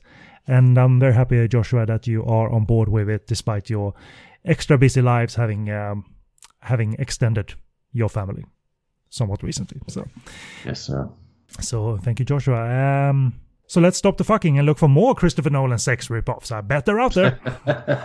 Maybe so. Inception would have been Conception. Conception. Conception. There we are. And Dunkirk would have been uh, I don't know Dunkirk. you know how porn parodies work. They're, they're, they they put it on Front Street. It doesn't need to be a pun. It just, it just needs to be like naked something. Uh, n- naked Dunkirk. Naked what the wives were doing while the men were fighting the war. And uh, maybe we can bring Batman out of retirement to produce it. I have intimate, uh, I have intimate uh, knowledge of Christopher Nolan. So Intimate Confessions of a Dark Knight. hmm there you go. But produce it at a shorter uh, length next time, makers. So Right. you're welcome back, Batman, but not at 100 minutes. So, but anyway, we're out. This has been Sleazy and with me was the great Lord Joshua Eagle. Thank you, thank you, thank you for enduring uh, enduring Naked Poison one and two. Thank you, as always.